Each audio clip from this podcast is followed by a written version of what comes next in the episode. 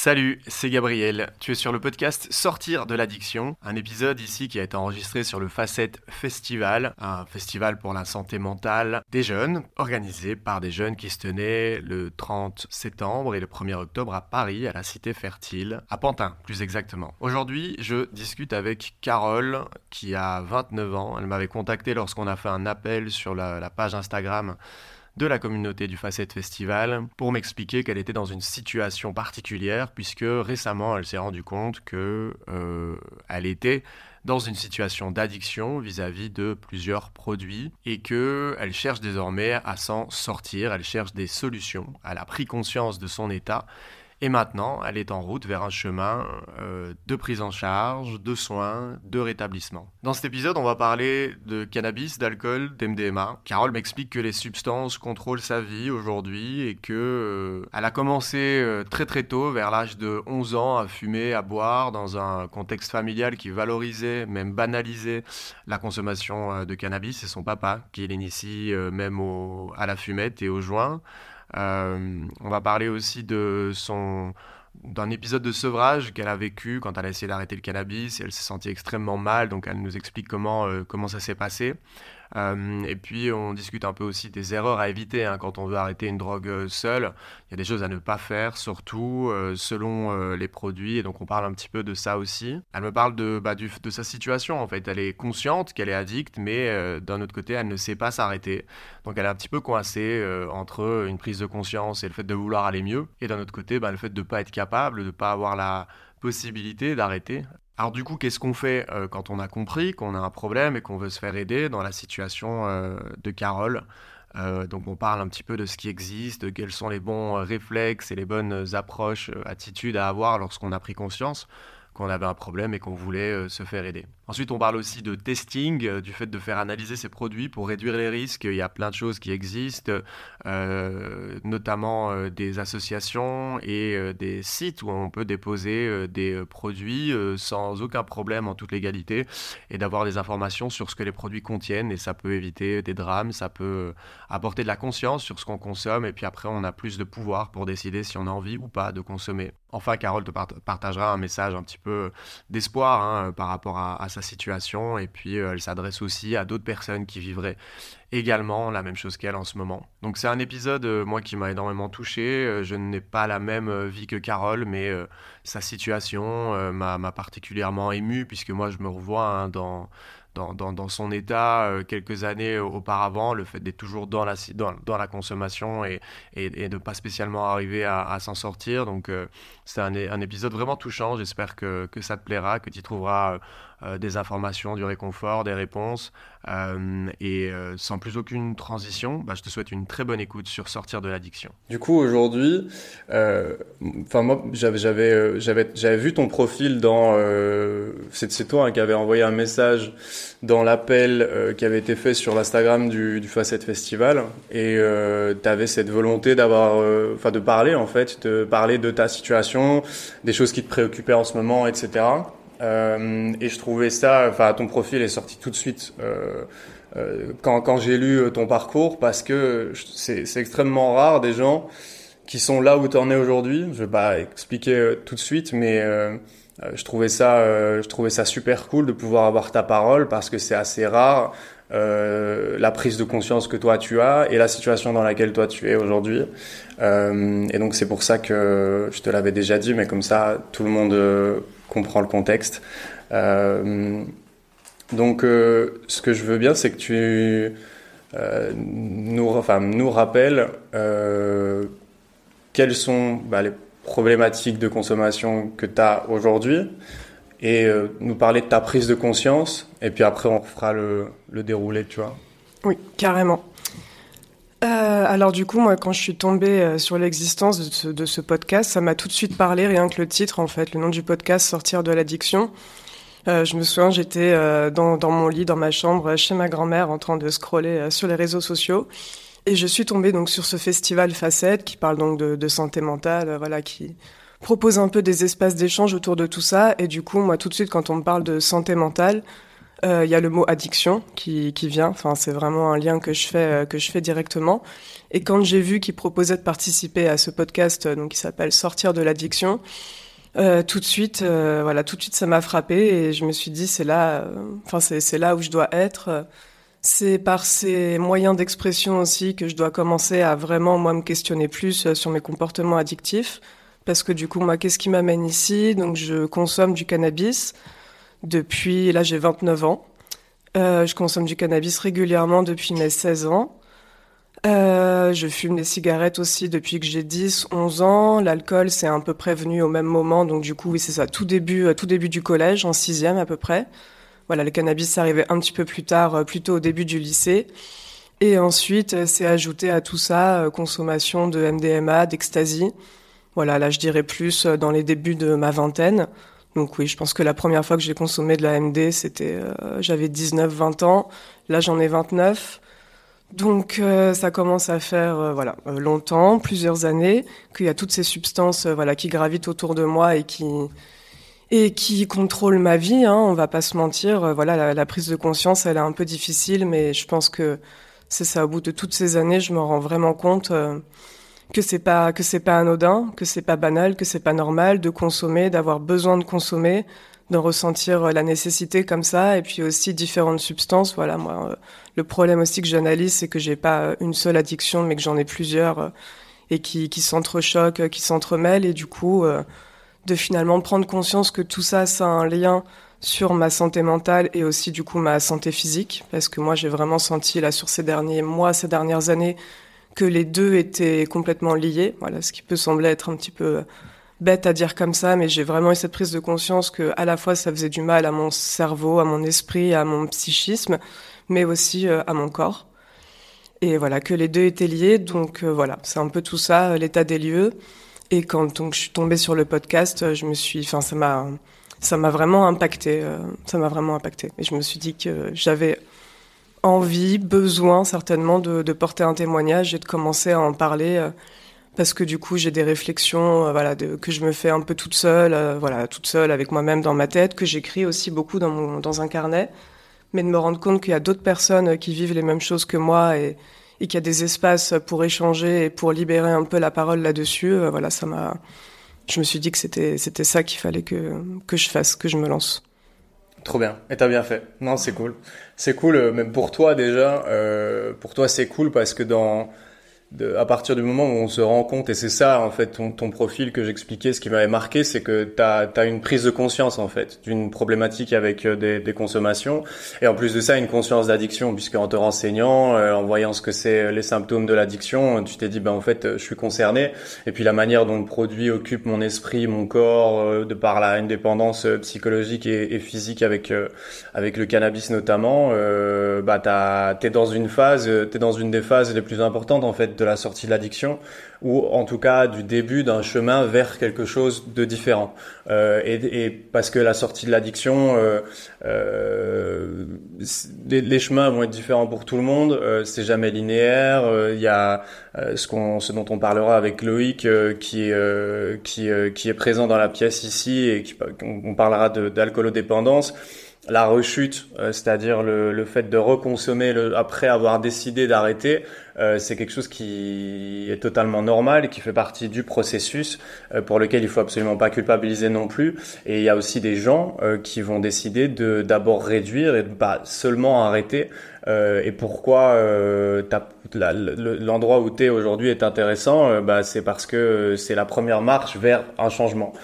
Sortie de l'addiction ou pas, en tout cas, c'est une volonté de ta part de bah, d'aller mieux en fait. C'est une prise de conscience de bon, j'ai compris qu'avec la consommation des produits et en tout cas la relation que j'ai avec les produits aujourd'hui, euh, tu pourras plus, euh, enfin tu pourras pas trouver d'équilibre quoi. Et t'es arrivé à un moment, un moment dans ta vie où tu as envie de travailler là-dessus et euh, de trouver un certain équilibre que peut-être t'as jamais vraiment trouvé ou il euh, y a un truc qui m'avait marqué c'est euh, tu m'avais dit euh, que toi, tu avais construit ton identité finalement dans la consommation. Euh, tu as, commencé à, à, conseiller quand même assez, euh, assez jeune. Dans l'intro, bon, évidemment, j'arrive pas à retrouver mes notes ici. le programme, je l'ai relancé trois fois pendant que tu parlais, j'arrive pas à retomber dessus, mais j'ai quand même bien en tête certaines choses.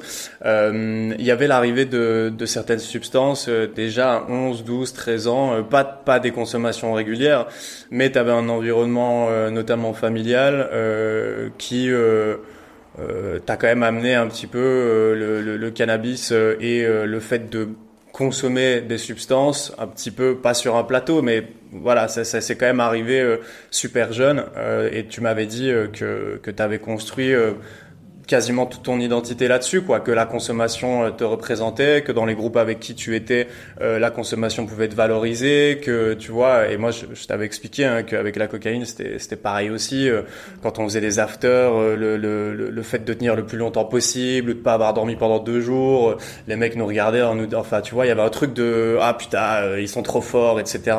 Euh, Qu'est-ce que qu'est-ce que tu peux euh, compléter par rapport à ce truc-là? Comment tu le vis ce, truc de construction d'identité à travers la consommation? Et où est-ce que ça t'amène aujourd'hui en fait avec euh, avec tout ça? Oui, bah du coup en fait c'est dans ma famille. Donc mon père était un enfin est un ancien addict à l'héroïne. Donc déjà très jeune, j'avais ces notions voilà de drogue qui tournaient autour de moi. Et un peu comme si c'était quelque chose de normal et surtout quelque chose qui n'était pas si grave parce qu'on peut en sortir. Voilà, mon père aujourd'hui n'est plus addict à l'héroïne, il en prend plus. Par contre, il boit de l'alcool, euh, il fume du cannabis. Euh, bon voilà, donc du coup, est-ce qu'on peut vraiment sortir de, enfin, si bien sûr qu'on peut sortir de l'addiction, mais pour lui, est-ce que c'est vraiment une sortie de l'addiction à ce niveau-là? Du coup, je pense pas. Mais donc très jeune, c'était assez banalisé, c'était normal. Voilà, que ça fasse partie de la vie, que c'était comme ça. Euh, du coup, c'est même lui hein, qui m'a amené un peu sur ce chemin, qui du coup, je pense, comme il a une consommation de drogue très dure et très intense, pour lui, le cannabis, finalement, c'était pas grand chose. Enfin, c'était un peu comme une cigarette euh, améliorée, quoi. Donc du coup, il n'a pas vu spécialement le danger qui tournait autour de tout ça. Je pense qu'il s'est pas non plus aussi rendu compte euh, bah, de, mon, de mon très jeune âge. Euh, voilà, vers 12 ans, 13 ans, déjà, on commençait à fumer, euh, à fumer ensemble. C'est lui qui m'a enfin voilà, qui, qui m'a qui m'a acheté, qui m'a donné mes premières consommations. Et donc du coup, pour moi, comme c'était quelque chose qui venait, euh, voilà, donc de mon père, de quelqu'un qui représente euh, l'autorité, la sécurité.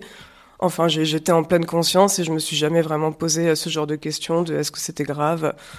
Euh, qu'est-ce que ça allait me faire voilà parce que lui en plus je le voyais j'avais l'impression qu'il gérait très bien tout ça donc je me suis enfin voilà je me suis un peu laissé embarquer comme ça et du coup, donc déjà en premier lieu, une vraie banalisation de ce que ça peut être la drogue, de ce que ça fait. Euh, voilà, au niveau, au niveau de la construction de soi, au niveau de, au niveau de son rapport aux autres. Enfin, vraiment, pour moi, tout ça c'était normal. Et ensuite, quand j'ai commencé, voilà, à grandir, à vieillir, donc du coup plutôt année lycée, tout ça, là, on peut dire qu'il y a vraiment eu de vrais espaces de valorisation de la drogue, c'est-à-dire que voilà, c'était cool euh, d'être euh, celle euh, qui avait toujours de la beuh sur elle, c'était cool de sécher les cours pour aller fumer au parc. bon voilà, j'imagine que vous voyez peut-être un peu de quoi je veux, je veux parler. Enfin voilà, c'était cool d'arriver en cours et d'être défoncé. Et donc du coup, j'ai vraiment construit, c'est ça comme on l'a dit, mon toute mon identité, tout mon parcours autour de ça. J'étais vraiment Carole, celle qui fume, celle qui a toujours de la beuh euh, voilà, en gros. Et donc, du coup, j'ai cheminé autour de ça. Et moi-même, du coup, je me suis complètement identifiée à ça et en me disant que j'étais cette personne, quoi.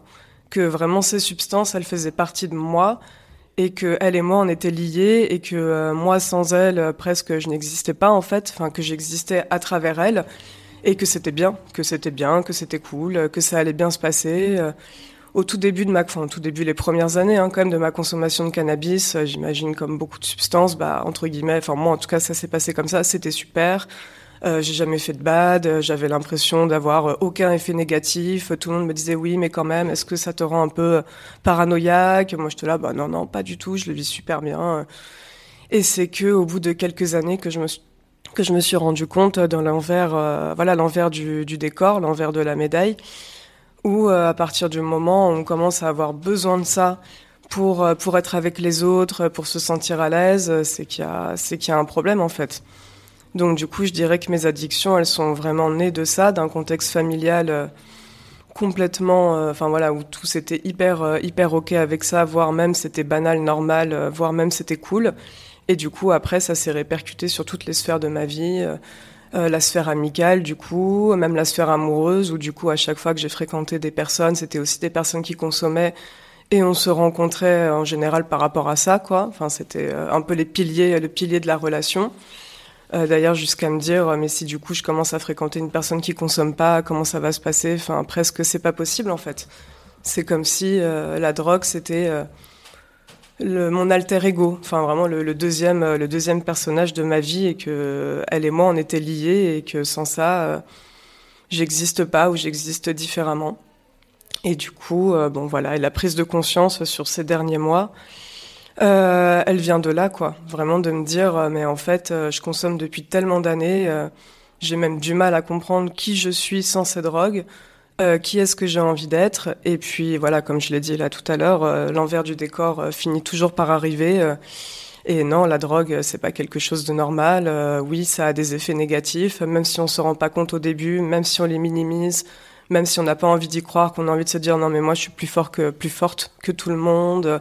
Non moi le shit ça me rend pas du tout paranoïaque. Je suis pas du tout dépressive. Tout va bien. D'ailleurs ça m'aide dans ma vie, ça me fait du bien, ça me détend.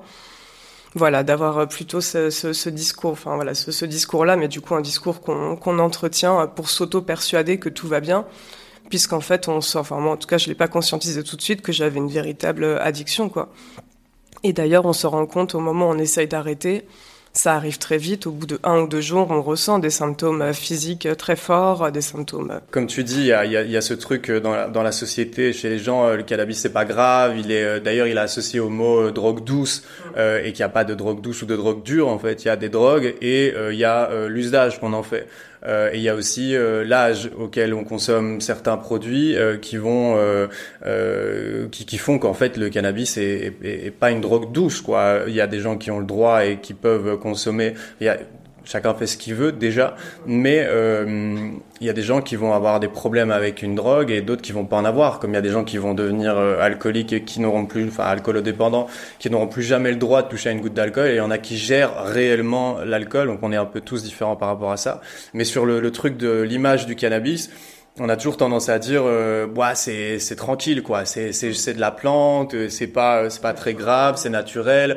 Puis il y a quand même un storytelling depuis euh, enfin un storytelling euh, général quel que soit le pays avec les rappeurs avec la culture pop avec enfin tous les potes à l'école etc le fameux truc de moi ça m'aide à me relaxer aller dormir et ce genre de truc qui fait que c'est un peu comme si c'était presque un truc thérapeutique en fait.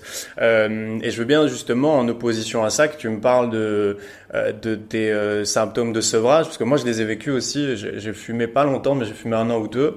Euh, moi j'associais ça avec du cannabis, enfin du cannabis, de l'alcool, de la cocaïne et des extasies.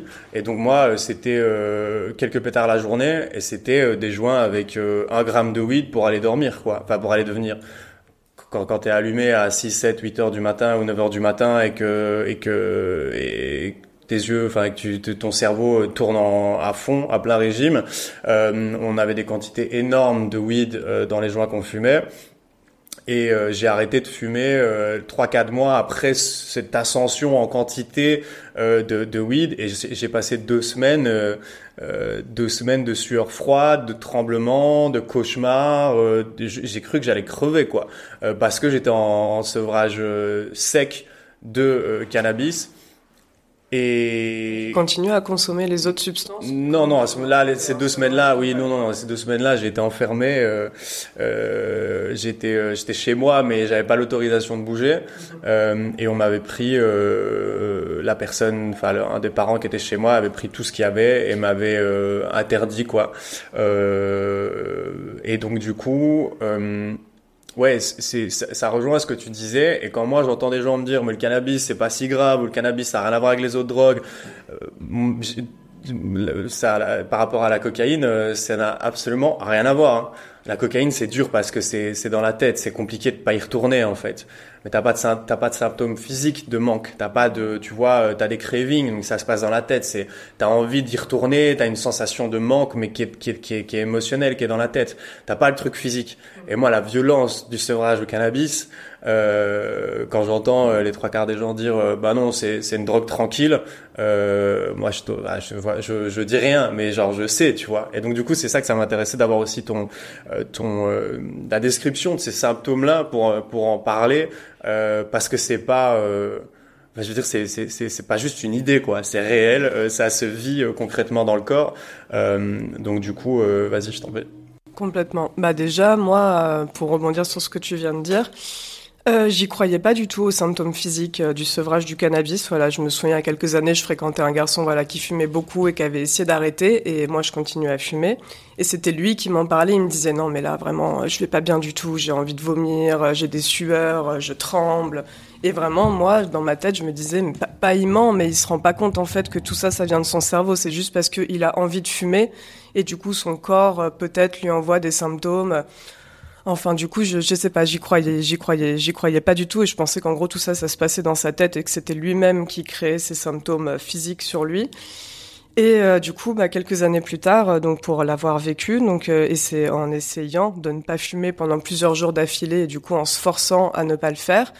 Et pourtant, il me semble qu'en plus j'avais pas spécialement envie de fumer. Enfin, du coup, euh, c'était même pas genre je me retenais de fumer alors que j'avais très très très envie de fumer, mais du coup je fumais pas, donc mon corps n'allait pas bien. C'est non, j'avais décidé que sur cette semaine-là, cette semaine-là, je ne fumais pas.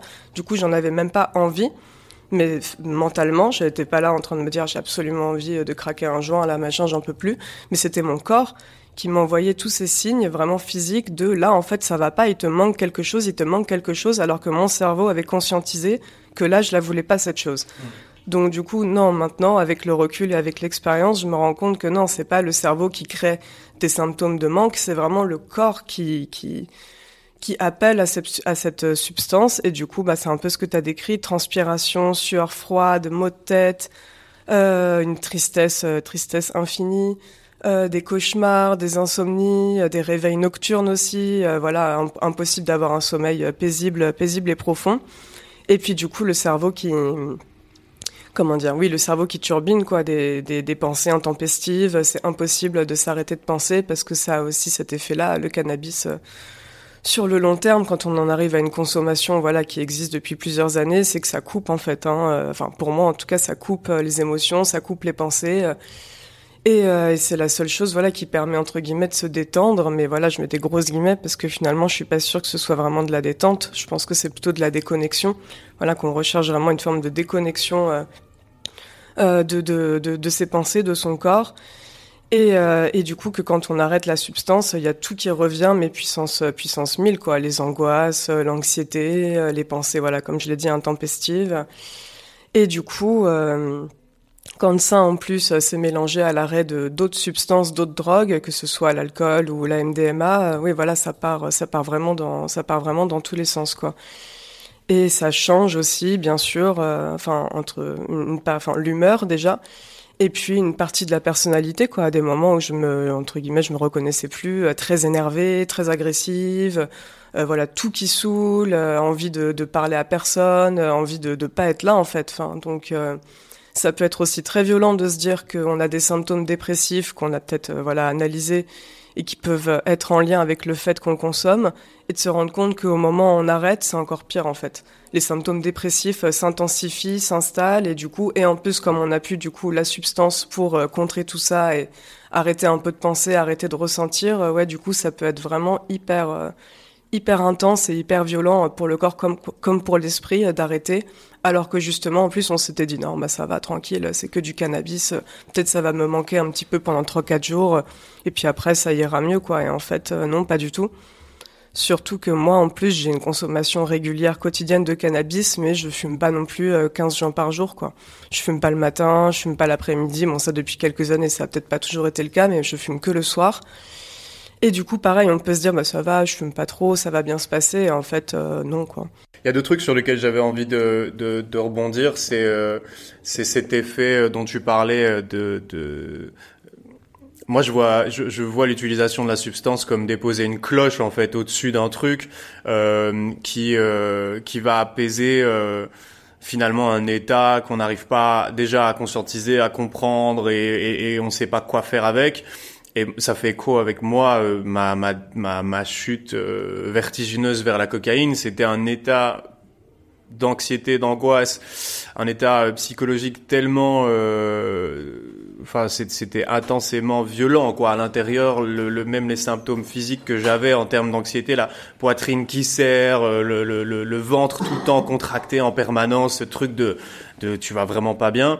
Moi, la coke est venue bah, me faire oublier en fait, atténuer une douleur, la, l'assourdir en fait et euh, même moi avec la, la cocaïne c'est un peu différent avec euh, avec la weed qui va la weed va t'assommer, va te euh, va va te, va te mettre un peu dans les choux et sur le long terme comme tu disais en fait tu, tu voilà t'es t'es t'es déconnecté. Moi la coke c'était différent, c'était euh, j'avais besoin d'avoir un truc qui me fasse de dont la douleur et la violence me faisaient plus mal que ce que je vivais en fait autour de moi à l'époque et ce que j'avais à l'intérieur euh, donc il y avait euh, il y avait ce truc de euh, l'utilisation que je faisais de la cocaïne, c'était euh, c'était c'était costaud quoi. C'était euh, c'était des grosses quantités, c'était même dans la manière de le faire, tu vois. C'était je voulais me faire mal parce qu'il fallait il fallait que ça me fasse plus mal que ce que je vivais déjà parce que c'était autre chose, tu vois. Et donc il y avait vraiment ce truc de de, de le, le, produit arrive en réponse parce qu'on on l'a découvert un peu pour des raisons euh, X ou Y.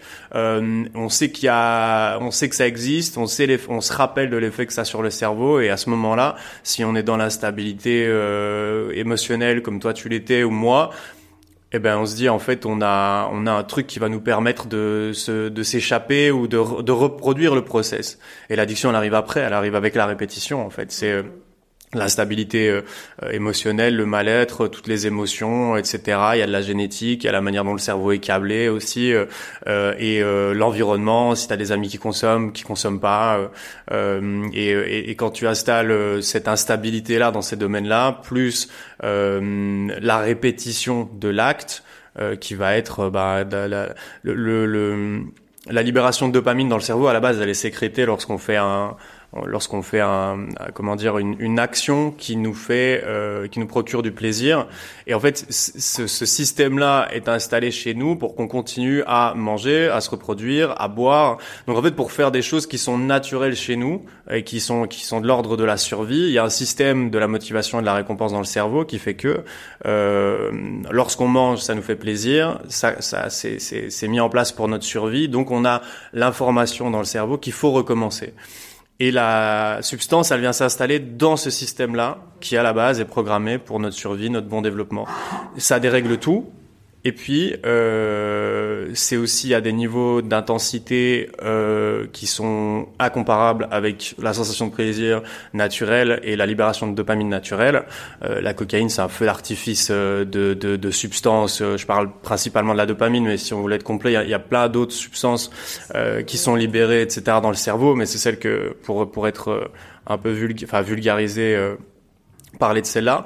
Et donc en fait, euh, après, tu répètes et euh, t'as besoin, euh, tes seuils, euh, tes seuils augmentent quoi. T'as besoin de recommencer, d'avoir des doses plus importantes. Et puis, euh, et en fait, comme tu disais, quand tu quand tu arrêtes de consommer selon la substance ou le comportement, tu as euh, la sensation de manque qui arrive, plus les problèmes que t'avais au départ, qui sont amplifiés par le mal-être la dépression, l'anxiété causée par le produit lui-même. Donc en fait, c'est une espèce de, de, enfin c'est une putain de, de, c'est un cercle vicieux quoi. Ouais, c'est c'est une, une grosse spirale.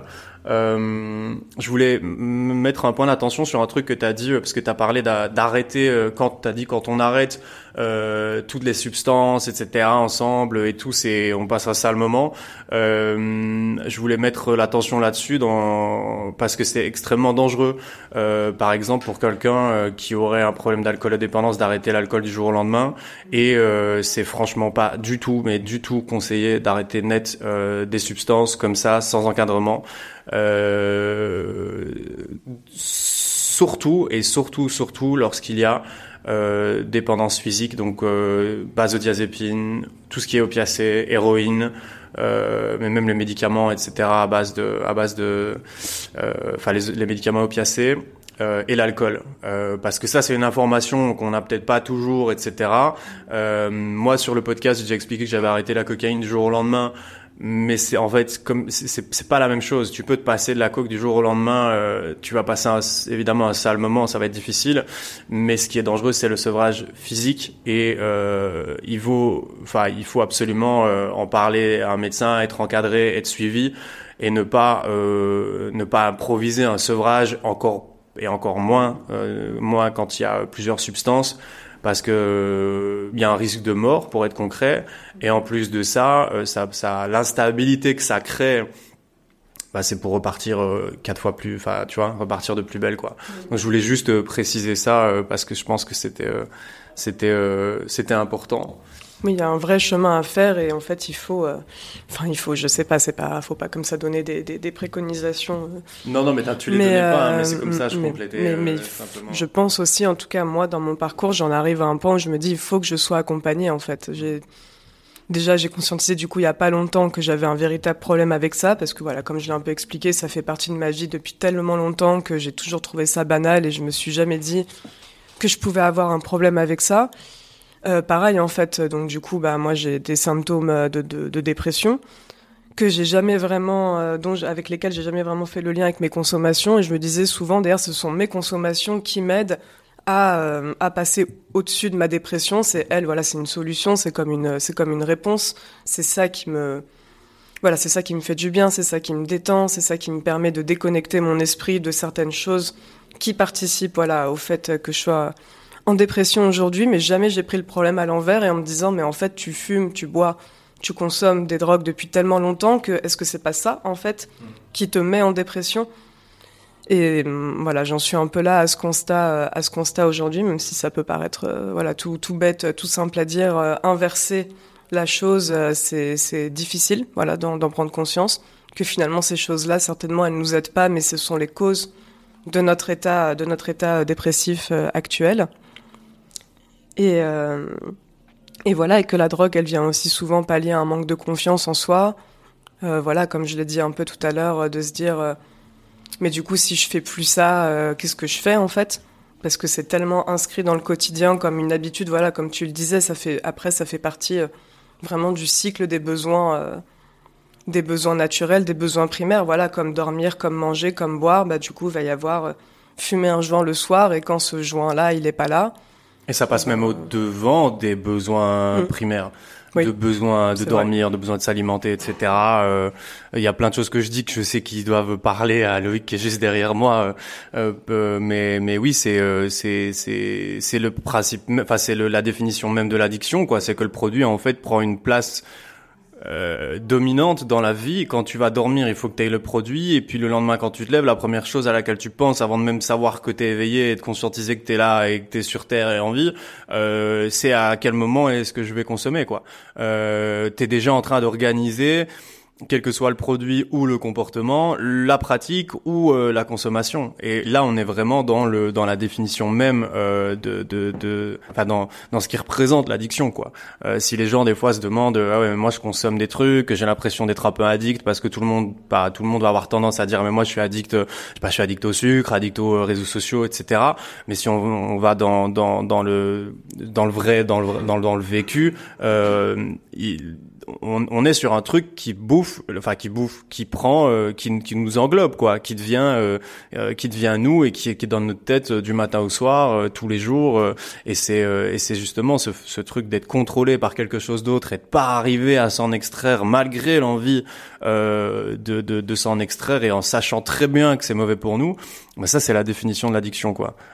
comme ça, ça pour ceux qui écoutent et qui se posent des questions de est-ce que moi je suis addict ou pas, bah ça permet de déjà se poser la question de bon si j'en prends pas pendant si je consomme pas ou que j'ai pas ce, ce comportement-là pendant une semaine, deux semaines, trois semaines, un mois, bon déjà comment est-ce que je réagis euh, est-ce que j'y pense tout le temps ou pas? Et euh, et ça je pense que ça peut être un bon indicateur pour les gens de se poser la question de euh, quelle place est-ce que ça prend dans mon esprit mmh, dans mon quotidien et dans mon quotidien comment est-ce que j'organise ma journée autour de ça, exactement.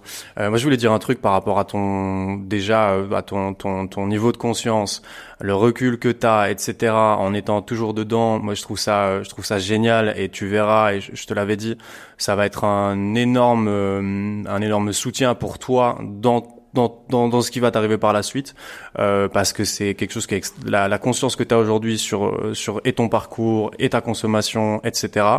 Euh, c'est un truc qui des fois prend des années à arriver pour euh, certains certaines personnes. et toi, un peu comme moi, tu l'as eu en, en, cours, en cours de d'avancer, etc.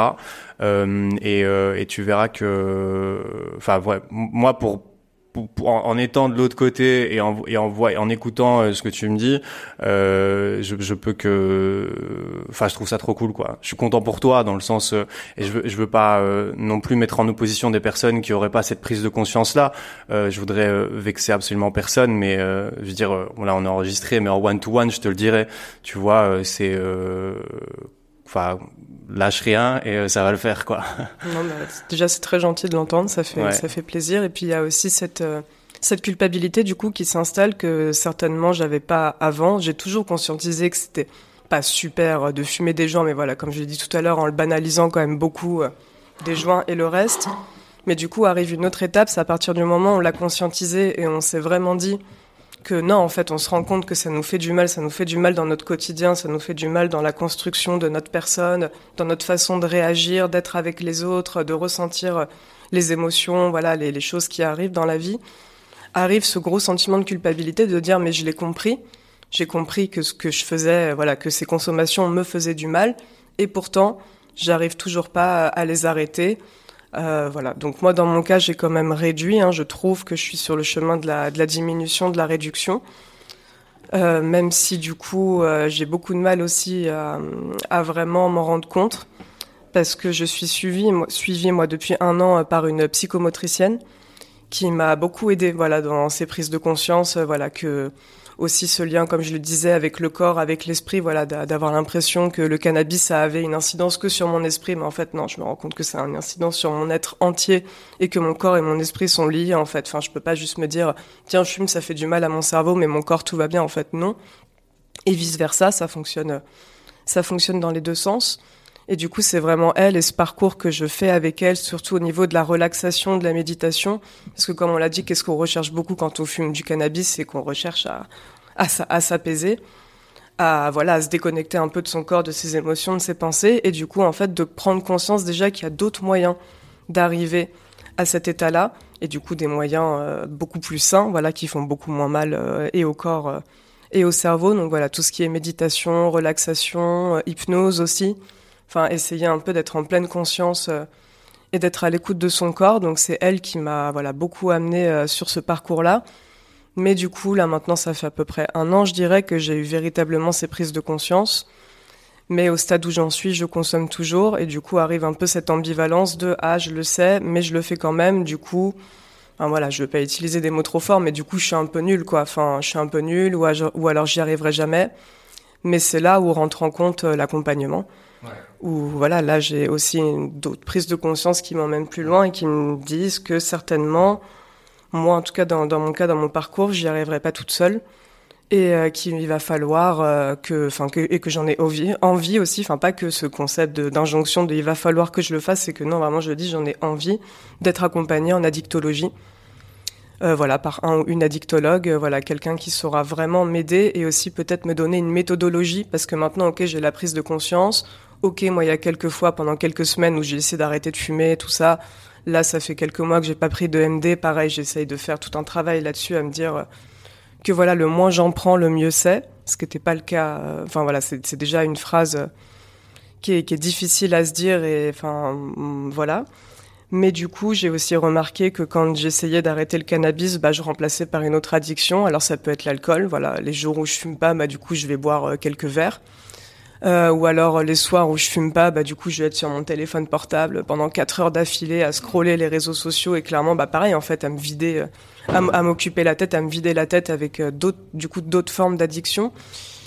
Et voilà des addictions aussi qui ont des interférences les unes avec les autres et voilà j'en arrive à un stade de mon parcours où je me dis mais en fait toute seule je vais pas y arriver et j'ai envie de y arriver et du coup j'ai envie d'être aidée. Et voilà donc là l'étape elle est celle-ci. Pour l'instant, j'ai pas encore enclenché de vraies démarches. Euh, si d'ailleurs je dis ça, mais c'est pas vrai parce que j'en ai parlé à ma psychomotricienne et je pense qu'elle va m'aider à trouver quelqu'un. Euh, voilà, une personne, euh, voilà, un médecin, une médecin en addicto, voilà, qui, qui pourra m'accompagner dans ce chemin-là. Et voilà, j'ai pas encore sauté le pas de prendre un rendez-vous, mais mais j'en suis ici. Ouais, mais c'est, enfin, en fait, t'as complété la raison pour laquelle je disais que ça, enfin, ça va le faire, dans le sens où où, où je, je trouve que ton l'endroit où tu es est vraiment génial par rapport à ça parce que tu as une prise de conscience, et l'envie d'être accompagné et la proactivité dans l'envie de sortir de ce truc-là. Et c'est les trucs les plus compliqués à faire naître chez quelqu'un qui est dans l'addiction en fait. C'est les trucs que tu peux pas contrôler, qui arrivent en fait des fois pas, des trucs qui euh, qui de l'extérieur sont difficiles à créer chez la personne. Et toi, tu as réuni ces, ces, ces trucs-là de la prise de conscience, euh, une capacité d'analyse aussi sur ton parcours d'avant, que ça soit utile ou pas en psychothérapie ou peu importe après, parce que selon les professionnels de la santé que tu vas avoir et selon ton besoin, on va ou pas te proposer de réfléchir à ce qui s'est passé dans ta vie, etc. Euh, des fois, la piste de l'abstinence et de la mécanique de l'abstinence, c'est-à-dire, ok, comment est-ce que j'apprends à ne plus consommer euh, et la priorité avant de commencer à parler psychothérapie, etc. Euh, bref, dans tous les cas, euh, l'endroit où tu te situes aujourd'hui, il est juste parfait pour quelqu'un qui a envie d'en envie d'en sortir, et c'est euh, pourquoi je dis parfait, pourquoi je, je reparle de ça et que moi ça m'a marqué, euh, c'est parce que tous ceux qui sont dans le rétablissement et sortis de l'addiction, on a tous conscience que l'alignement de ces points-là, de l'envie de s'en sortir, de la conscience euh, et euh, de, de, de, de cette de cette volonté-là, c'est un truc qui des fois n'arrive jamais, on peut mettre des dizaines d'années à arriver, et c'est extrêmement compliqué en fait à trouver ce truc euh, de bon, vas-y c'est bon maintenant, je j'ai la capacité de me reprendre en main, j'en ai envie et j'avance. Euh, du coup de ton, enfin il y a des recommandations un petit peu basiques, mais l'idée euh, ça serait quand même d'aller euh, d'avoir une partie euh, euh, psychiatrique. Je sais plus si tu en avais parlé la dernière fois Si, ou pas, mais si, si. de, de faire un peu le, le, le courant si on a la conscience d'avoir une problématique d'addiction, c'est d'aller si on est dans l'urgence et qu'on a besoin d'en parler avec quelqu'un ou qu'on veut simplement déjà en parler une première fois, c'est le médecin généraliste, donc le médecin de famille ou en tout cas la personne qu'on connaît, euh, qui pourra déjà prendre note au moins de quelque chose, même si elle n'a pas la capacité de, de, de, de créer un programme ou de proposer de l'accompagnement ou son réseau, etc. Déjà en parler, c'est bien. Le médecin généraliste est, là pour ça. Euh, et puis après, il y a le, co- comme je t'avais dit, l'idée. euh, au début, selon le contexte, etc., mais l'idée de faire un bilan euh, euh, psychiatrique pour établir est-ce qu'il y a, euh, est-ce que ta dépression est une vraie dépression ou pas, est-ce que tu as des troubles associés, est-ce que tu as des comorbidités, est-ce que tu as un trouble de l'attention, est-ce que tu as un trouble bipolaire, tu vois, et en fait le truc c'est d'aller écarter euh, toutes les pistes, de découvrir si s'il y a des choses ou pas des choses qui peuvent influer éventuellement euh, dans, dans l'addiction ou pas et puis après de partir sur la piste euh, enfin la, la, la- sur euh, l'analyse de la consommation et là un psychiatre normalement euh, devrait euh, analyser ton rapport avec les drogues voir un peu quelle est la priorité euh, en termes d'addiction chez toi et puis comment aller parce qu'il faut traiter une par une en fait si jamais tu as plusieurs addictions il faut les traiter une par une Oui, c'est sûr que ça, ça ressemble à une montagne. c'est ça. Et en fait, c'est ça. C'est pour ça qu'un psychiatre, euh, les psychologues, enfin les psychiatres vont euh, vont être efficaces et c'est leur métier en fait d'aller euh, comprendre où ça se situe par rapport à toi, quel est ton, enfin quel est le rapport chimique avec la substance et psychologique par rapport à toi et de pouvoir établir un plan euh, un plan d'accompagnement. Euh, et c'est possible que par exemple enfin il y a, y, a, y a un milliard de cas de figure mais c'est possible qu'une addiction soit traitée en priorité parce qu'en fait elle déclenche la deuxième etc ou c'est possible de traiter plusieurs addictions de front. Euh, mais c'est vraiment là que, que, que le rôle de, de, de la psychiatrie va être euh, va être important. C'est dans la construction euh, déjà dans le dans le bilan dans le dans, dans le bilan, il faut, faut faire un état des lieux de euh, l'état euh, de, de, de, de, de, ce qui se passe dans ta tête aujourd'hui par rapport aux produits et par rapport à tout, enfin par rapport à tout ce qui pourrait être d'ordre euh, psychiatrique. Et alors après, en, en, en dernier temps ou selon la pertinence euh, à laquelle ça s'installe dans un programme de, de psychologie, enfin de, de thérapie, euh, aller traiter certaines choses. Parce que des fois, par exemple, traiter l'angoisse, traiter le stress, euh, ça peut être, on peut apprendre des outils pour gérer les cravings éventuels, mais qui vont rien avoir à voir avec, euh, rien avoir à faire euh, avec des trucs euh, du passé ou des, des, je sais pas, des traumatismes ou des choses qui, qui datent d'avant. Mais tu vas avoir des outils qui vont te permettre de gérer en direct euh, les complications liées au craving, liées à l'angoisse, liées, liées au manque, etc. Et, euh, et puis peut-être que six mois, un an après, euh, bah, on te proposera euh, d'avancer sur des parties, euh, tu vois, antérieures à ton passé, etc. Donc en gros, en gros, la, première chose que que moi je ferais si euh, si, si j'étais à ta place euh, et que et qui est le plus sûr, c'est si c'est pour une pour en parler et dire j'ai un problème à quelqu'un de confiance, médecin généraliste Et l'étape d'après, c'est euh, c'est de euh, de rencontrer un psychiatre pour euh, pour pouvoir faire ce fameux, enfin faire un bilan ou en tout cas voilà dire j'ai un problème. Il faudrait que il faudrait que je vous en parle et un psychiatre compétent devrait commencer commencer par te poser des questions, etc. Mais faire ce fameux ce fameux état des lieux et puis après les choses devraient devraient avancer.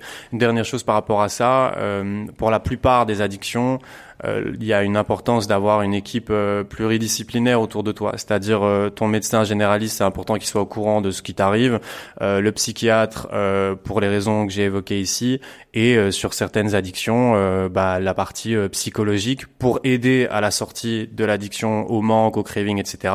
Mais aussi pour soutenir la personne lorsque, parce que comme tu le disais, la peur de pas mal de gens et c'est la tienne aussi. Qu'est-ce qui se passe le jour où je consomme plus? Ça fait ça fait 15 ans que je consomme.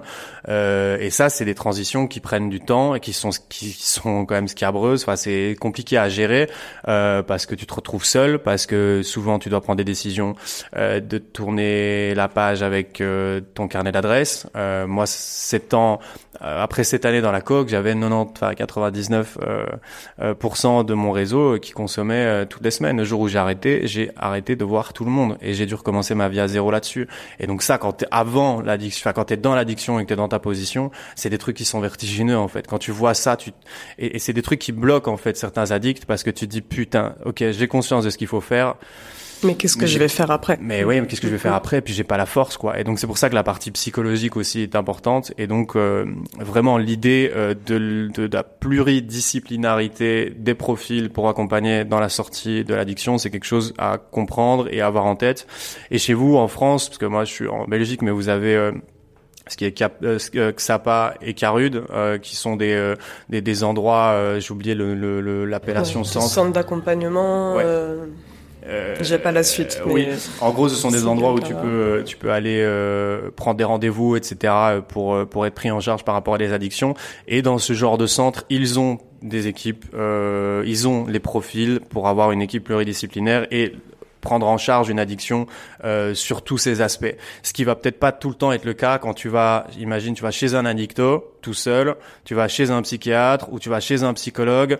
Moi, je rencontre tout le temps, euh, enfin très souvent des gens qui ont un seul profil et qui coincent et qui en fait avancent pas, etc. Euh, parce qu'ils ont pas justement la communication. Il n'y a pas quelqu'un qui centralise un petit peu le l'endroit sur la ligne du temps de l'addiction euh, où est le patient, quoi. Et donc ceux qui sont accompagnés par des équipes pluridisciplinaires et ceux qui sont un peu isolés avec des profils individuels, je vois tout de suite la différence dans l'avancée, dans le rétablissement, etc. Donc c'est pour ça que je me permet d'en parler, parce que ça c'est un retour sur expérience que moi je constate en étant 3, 4, 5 fois par semaine avec des addicts en rétablissement ou rétablis. Je vois vraiment la différence euh, et on le voit encore plus dans ceux qui ont par exemple fait des cures qui étaient efficaces, parce que là il y a des choses qui se valent et qui se valent pas comme partout, euh, mais ceux qui ont vraiment euh, réussi à sortir et qui sont enfin qui ont eu le plus de chances de réussite c'est des gens qui ont euh, qui ont eu une équipe autour d'eux quoi qui ont vraiment eu euh, plusieurs profils autour d'eux euh, voilà c'était juste pour compléter par rapport à, à, ce que tu disais donner des infos euh, euh pour des infos vraiment concrètes et pratiques. Voilà des gens qui sont dans ton cas des gens qui sont dans ton cas. Je regarde où ouais on a encore une petite dizaine de minutes. Euh, non, bah peut-être que sur ça, moi, voilà, je voulais juste rebondir et de dire que du coup, il y a l'étape de la prise de conscience, ensuite l'étape de la prise de conscience du fait qu'il faut en parler, voilà, qu'il faut pas se retrouver seul euh, face à ces questionnements et à ces réflexions, et qu'il y a certainement aussi d'autres personnes dans notre entourage qui vivent les mêmes choses que nous, et ensuite cette prise de conscience de l'envie d'avancer, de s'en sortir, et, euh, et, du coup d'être accompagné, voilà, médicalement par rapport à ça. Je pense aussi que moi j'en arrive à un stade où j'ai beaucoup envie de m'informer sur qu'est-ce que c'est en fait vraiment que ces drogues. Enfin voilà, je suis là depuis des années, euh, j'ingère euh, des substances euh, dont en fait je ne connais rien. Je ne sais même pas comment elles sont fabriquées, je sais même pas vraiment ce qu'il y a dedans, je sais même pas vraiment qu'est-ce que ça fait et à mon cerveau et à mon corps, où est-ce que ça interagit, dans quelle voilà, dans quelle partie vraiment d'un point de vue cognitif? Et, euh, et, je voilà et je, je, je me rends compte que c'est enfin là je vais utiliser peut-être un mot fort que je m'applique que à moi-même hein, mais que c'est presque ridicule en fait. Que parfois je me sens très bête et je me dis mais t'es là tu fais tout ça en plus là du coup tu te rends quand même bien compte que ça te fait pas forcément du bien et tu continues et en plus tu t'informes même pas sur ce que tu fais alors qu'on est là, on va acheter euh, un produit au supermarché, on sort notre portable, on fait Yuka euh, pour voir euh, quels sont les composants de la bouteille de Coca. Enfin, je sais pas, je me, parfois je me dis vraiment c'est complètement surréaliste. Il y, a, il y a ce truc de le pas savoir qu'est-ce qu'on prend vraiment en fait. Enfin, non, non, mais t'as totalement raison et et et, et j'ai fait pareil que toi pendant des années et, on, et, et, je me rappelle, moi je me raccroche à ce que tu disais de se voir ridicule en fait par rapport au produit. Bon déjà, culpabilise pas, euh, c'est pas c'est c'est pas grave, hein, c'est c'est une étape, euh, mais ça m'a fait penser à à ce truc euh, avec la cocaïne. Il y a un délire de de, de l'expert en fait, tu vois, de t'achètes un produit euh, et tout le monde va, enfin pas tout le monde, mais il y a certains profils plus que d'autres dont je faisais partie avant, euh, qui était euh, de d'avoir, euh, allez, de connaître soi-disant un certain goût ou de faire attention à la qualité ou de de savoir, tu vois, d'avoir une certaine fausse expertise sur le produit, alors que quand j'ai commencé à mettre le nez dans, enfin sans, sans, jeu de mots dans les formations euh, sur euh, sur la sur la sur euh, sur les produits et les chiffres des trucs, mais des trucs qui étaient testés etc tu te rends mm-hmm. compte qu'en fait bah il y a quasiment pas de cocaïne dans dans ce qu'on consomme. Il y a il y a il y a des il y a, y a même des psychiatres qui disent que il y a soi-disant de plus en plus de cocaïne dans le, la, la, dans le dans la cocaïne qu'on achète ici. Mais en réalité moi ce que je constatais du terrain c'est que c'était même plutôt l'inverse. Pour avoir déjà testé euh, de la cocaïne qui vient quasiment de la source, donc qui a pas été coupée, et la cocaïne que on a chez nous, bah en fait c'est deux drogues différentes. C'est deux drogues différentes, ça fait pas les mêmes effets, euh, ça n'a strictement rien à voir. Et donc du coup, euh, quand moi j'ai voulu arrêter, je me suis dit, euh, ça a été aussi une prise de conscience de me dire, euh, putain mais en plus tu te défonces, en plus c'est de la merde, et en plus c'est de la merde. En plus c'est même pas de la vraie, tu vois. Il y avait ce truc, euh, ce truc un peu, euh, un peu, euh, pas dire que c'est ça qui m'a aidé à arrêter, mais quand j'étais à la fin, je me dis bon bah tu vois, en plus si c'est si c'est pas pour avoir les vrais, enfin oui les vrais effets ou le vrai produit, complètement. Et T'as jamais fait tester tes produits, toi? Non. Et d'ailleurs, du coup, en fait, j'ai découvert que très récemment que ça existait. Et, euh, et, voilà, et toutes ces réflexions aussi, elles sont beaucoup venues à, partir de la découverte d'un média, d'une page Instagram plutôt. Plus belle la nuit. Voilà, exactement. Plus belle, plus belle la nuit. Voilà, du coup que je recommande euh, vraiment. Euh, euh, voilà, d'aller explorer, d'aller lire les témoignages, d'aller regarder un peu aussi les formats vidéo qu'ils proposent sur, euh, comment dire, la réduction des risques. Voilà, puis sensibiliser à certaines drogues. Je sais qu'ils font des focus thématiques euh, sur, sur, sur certaines substances. Du coup, ça peut durer une semaine. Et genre, pendant une semaine, ils vont parler que de la MDMA, par exemple. C'est trop bien. Ah, vraiment, c'est ça. Expliquer qu'est-ce que c'est, d'où ça vient, comment c'est produit, quels effets ça a. Et aussi le tout accompagné de témoignages, euh, voilà, de personnes qui en consomment. Et, euh, et sans jamais non plus, enfin, c'est pas, comment dire, c'est pas c'est pas malveillant. Enfin voilà, on n'est pas là pour dire que c'est bien ou que c'est pas bien, que c'est c'est vraiment plutôt des, constats quoi, des constats et des et des retours d'expérience et du coup qui peuvent aider à prendre conscience de certaines choses par rapport euh, par rapport à soi-même. Et du coup, c'est sur cette page que j'ai découvert qu'il y avait des centres euh, des centres spécialisés dans le fait de tester ces drogues et euh, voilà pour voir un peu quels en sont les composants et donc non sinon je l'ai jamais fait je sais pas si ça existe d'ailleurs pour le cannabis ou si c'est que pour les drogues euh, qu'on appelle dures entre guillemets. Euh, je trouvais ça très intéressant. Drogue illégale. Euh. Mm. Mais, euh, mais, euh, mais, mais, mais, je sais pas du tout pour le cannabis. Mais oui, j'imagine qu'il doit y avoir des tests qui peuvent mesurer le taux de THC notamment et voir s'il n'y a pas les produits qui ont été déposés sur le cannabis. Mais je sais pas du tout si dans ce cadre-là, si dans les trucs que j'ai en tête, ils font, ils font le cannabis ou pas. Mais en tout cas, pour là où c'est vraiment important, et tu parlais de la, de la série de vidéos qu'ils ont fait sur la, sur la MDMA, moi, je l'ai trouvé génial ce qu'ils ont fait. parce qu'en plus de ce que tu as dit, ils vont expliquer euh, en, si, si, il y a une réduction des risques, c'est-à-dire pour les usagers euh, qui se, enfin les personnes qui continuent d'en consommer. Comment consommer quoi Comment consommer en fait et À partir de quelle dose est-ce que ça devient dangereux? Comment est-ce que tu fais attention? Comment est-ce que tu te comportes si tu veux consommer, etc. En termes de quantité? Comment est-ce que tu fais si c'est des cristaux? Comment est-ce que tu fais si c'est des tasses, enfin ou des euh, des des, des extas euh, comprimés? Euh, Comment est-ce que tu réduis les risques? Comment et, et en fait le testing, c'est vraiment la phase ultime de réduction des risques. C'est le moment où tu te dis, ok, je consomme. Euh, mais j'ai envie de faire ça dans un cadre un maximum sécurisant. Et donc je vais aller faire tester mon produit pour savoir à quel pourcentage c'est dosé, si c'est vraiment de la MDMA dedans ou si c'est coupé avec d'autres choses. et bref, il y a ce compte-là dont je voulais parler et on aura sûrement J'aurai sûrement un épisode avec eux avant la, la fin de l'année sur pour faire de la réduction des risques sur la cocaïne. Euh, mais du coup, on conseille euh, largement. Ils sont sur YouTube aussi, et c'est là que j'ai vu moi la série de vidéos sur la MDMA. Mais ils font aussi, euh, euh, ils ont beaucoup de contenu sur le chemsex, euh, sur tout ce qui est injection. Enfin, c'est vraiment très très large et c'est super intéressant. Ils font un super travail, donc je recommande à fond. je sais pas si tu as encore un truc dont tu voulais parler. Moi, j'ai fait le j'ai fait le tour des questions que j'avais que j'avais à te poser. Non, peut-être euh, en conclusion de se dire que les, mots-clés, euh, c'est indulgence. Euh, voilà, qu'il faut être indulgent avec soi-même, avec les autres, qu'il faut pas prendre ça à la légère et qu'il faut vraiment essayer de réfléchir à qu'est-ce que ça fait sur nous, sur notre corps, sur notre vie, sur, notre, sur notre rapport aux autres. de pas dramatiser, mais de pas dédramatiser non plus complètement la consommation de substances. C'est vraiment de d'être en introspection avec soi-même, et d'être honnête aussi avec soi-même le plus possible. Et moi, si j'ai un conseil à donner aussi, ce serait peut-être de passer par l'écrit.